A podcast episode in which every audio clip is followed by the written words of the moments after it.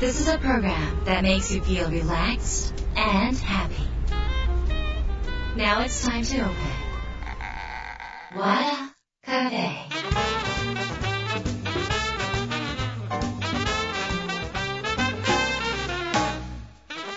フォトカフェのオーナー和田博美です やる気満々の人もちょっと明日が憂鬱な人も明日笑っていけるよ。う今夜もワクワクお届けします。改めましてこんばんは和田博美です。さてえー、っと日が変わって12月17日、えー、来週はもうクリスマスですね。早いですね。なんかクリスマスのイルミネーションとか皆さんお部屋にされてるんでしょうか？どうですか？ディレクターの杉山さんはされてますか？クリスマスの飾り。一切してないですよね。私もなんです。一切してません。クリスマスって何ってなってませんか？なってますよね。私もそうなんです。そういうことであの冬の節電要請に従ってやってるわけではなく追われてたらクリスマスだったみたいな人間で人間なわけですよね、まあ、ちょっと今日あのこの収録でそっか自分自身もそっかクリスマスだって思ったので私ちょっとクリスマス用のあのスノードームとかいろいろあるんですよ。それ出してなかったなっていうのにちょっと今気づきましたので、えー、今日ちょっと出してクリスマス気分そろそろ味わいたいと思います。自分の心がワクワクすることをですねぜひやりたいと思います。最近なんか街も東京とかってどこ行ってもなんかイルミネーションキラキラするんですよ昔ってイルミネーション見て感動したんですけど今全く感動しないですなんかこう自分の心がすさんでるような気がするんですけどうちの会社って、えー、っと表参道にあってそれも神宮前にあるので会社出たらむちゃむちゃ綺麗なんですザーってだからあのみんながこう車止めて写真撮ったりするから規制が入るんですけど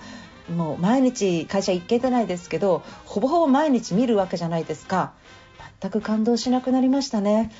何クリスマスみたいなね。電気代もったいないぐらいになんか下手したら思ってますからね。本当にこれ良くないなって思いますよね。なのでまあちょっと私、えー、新鮮な新しい新鮮な気持ちにちょっとなれるようにですねあの初めて出会ったイルミネーションって初めて出会った気持ちで会社の前の表参道のストリートをちょっと通ってみようかなと思います。あのインスタグラムのストーリーズであの皆さん見たかったら私が、えー、イルミネーションがつきましたら、えー、バーッと、えー、皆さんが見れるように上げておきますのでぜひ見てください。よろしくお願いします、えー、ということでですね今週は皆さんからいただいたメールを紹介します。和田博美の和田カフェ、えー、どうぞ最後まで楽しんでってください。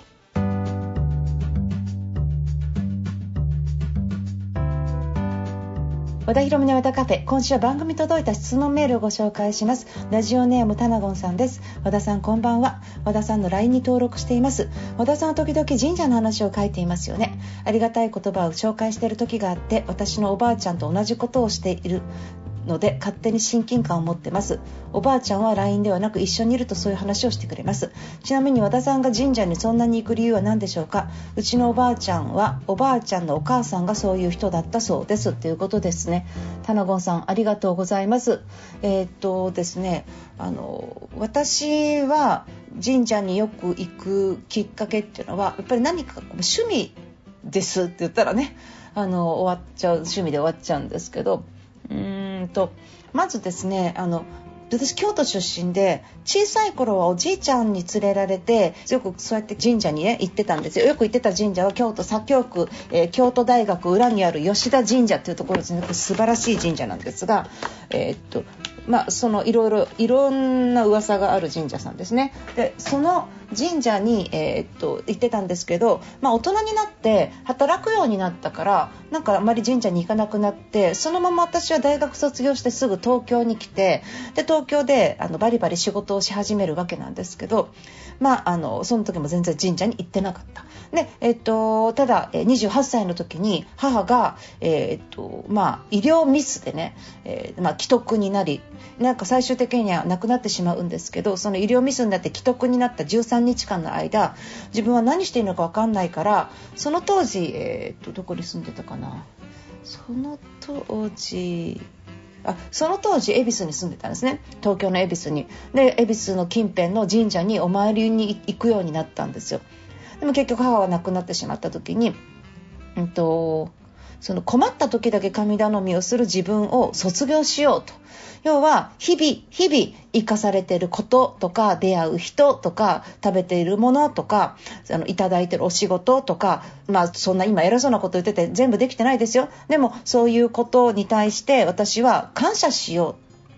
感謝して、えー、生きる。そのために、あのー、困った時の神頼みじゃなく、えー、いつでも神社に行ける自分でありたいと思って、神社に行くようになったんです。で、ちょうどその頃、え神社に行って、なんかご祈祷とかされる、え先生に巡り合って、で、あなたいろいろいらっしゃいっていうことで、まあ、あの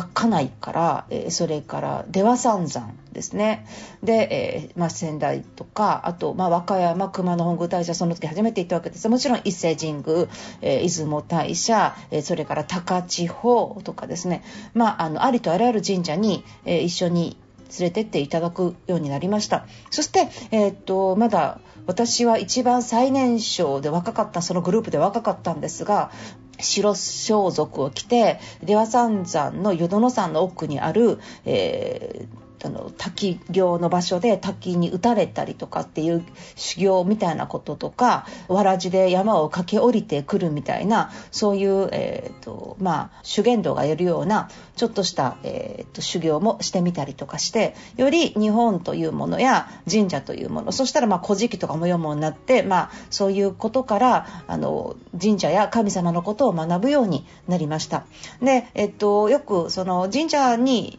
神社って日本に8万社あってその8万社っていうのはコンビニより多いって言われてるんですけどそれだけ昔の人が信じてきたこと海の神様山の神様っていうのを信じてきた自然崇拝のその日本人の在り方っていうものに対して、まあ、すごい素敵だなって思うようになってそしてあのそうやって積み上げていった経験の中から神社が好きになったんです。だから結構歴史があるんですね。そしてそういう神社が大好きなのでまあ多くの方にあのお願い事をするとかご祈祷をして何かを叶えるっていうことだけではなくってそこには昔からまあ2000年とかまあ、まあ、せいぜい1300年前ぐらいとかから文献残っているので明らかにそこに私たちのご先祖様が手を合わせてたっていう名残があるんですよ。であの要はその同じ場所に立ってるっていうのはすごいことですよね時空を超えて、えー、バトンを引き継いできた私たちそしてそこは、えー、戦火を逃れたり戦争の時に全部焼けたり地震の時に潰れたりとかっていう歴史を繰り返しながらそれでもまたそこに、えー、私たちのご先祖様が、え神社を建てた。そして手を合わせるという習慣をつけて感謝を毎日するということがまあ日本人のスピリットの中に入ってるっていうことですね。だから日本人には無宗教だって言うんですけど無宗教って言えるぐらい無意識に入ってるんですよね。あの信仰心というものが。そういうことを、まあ、あの私は、えー、好きで、えー、手を合わせるようにしています。家にも会社にも、えー、神棚がありまして毎日手を合わせてます。今日は、えーと、くしくも12月1日の日にこの収録をしてるんですけど朝から、えーとまあ、手を合わせ、え、それから森塩をね、全部変えて、氏神様に行ってっていうね、1日の朝忙しいんですけど、そんな風にしています。で、困った時の神頼みがしないっていうことがきっかけになったんだけれども、まあ、それだけじゃなくて、私の中では、そうやって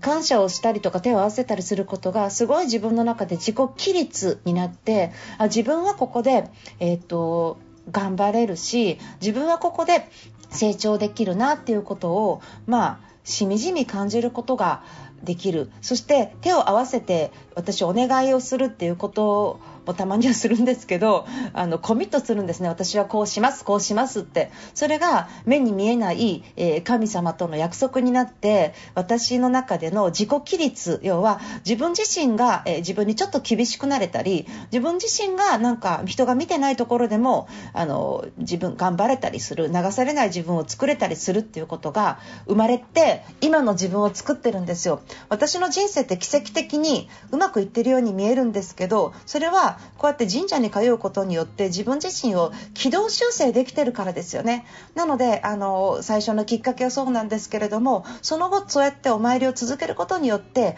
明らかに自分の生き方が規律っていうか自分の生き方をなんか支えてくださってる存在になったのかなっていうふうには思ってます。えー、あの日本人はあの初詣しか行かない方とかもすごく多いしあと初詣の時になんか1円玉をピッて投げちゃったりする人もいるんですけど、まあ、できれば丁寧に手を合わせていただいてねあの生かされてる感謝に手を合わせていただいて初詣の時は今年はこうしますとね、コミットしていただけるといいんじゃないかなっていうふうに思ってます。え、田野さん神社のご質問ありがとうございました。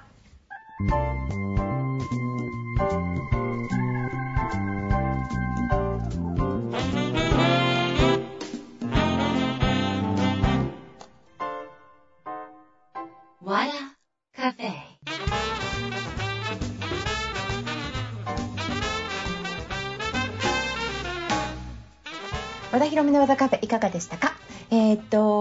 お知らせ。あ1月22日ですね。東京池袋の明日館にて、えイベント開催します、えこちらの方は、えー、っとオンラインサロンのパワースクールの方は全員無料ご招待になります。ただ東京までパワースクの方が来てくださるかわかんないので一般募集もします。あの席が空いちゃうと悲しいじゃないですか。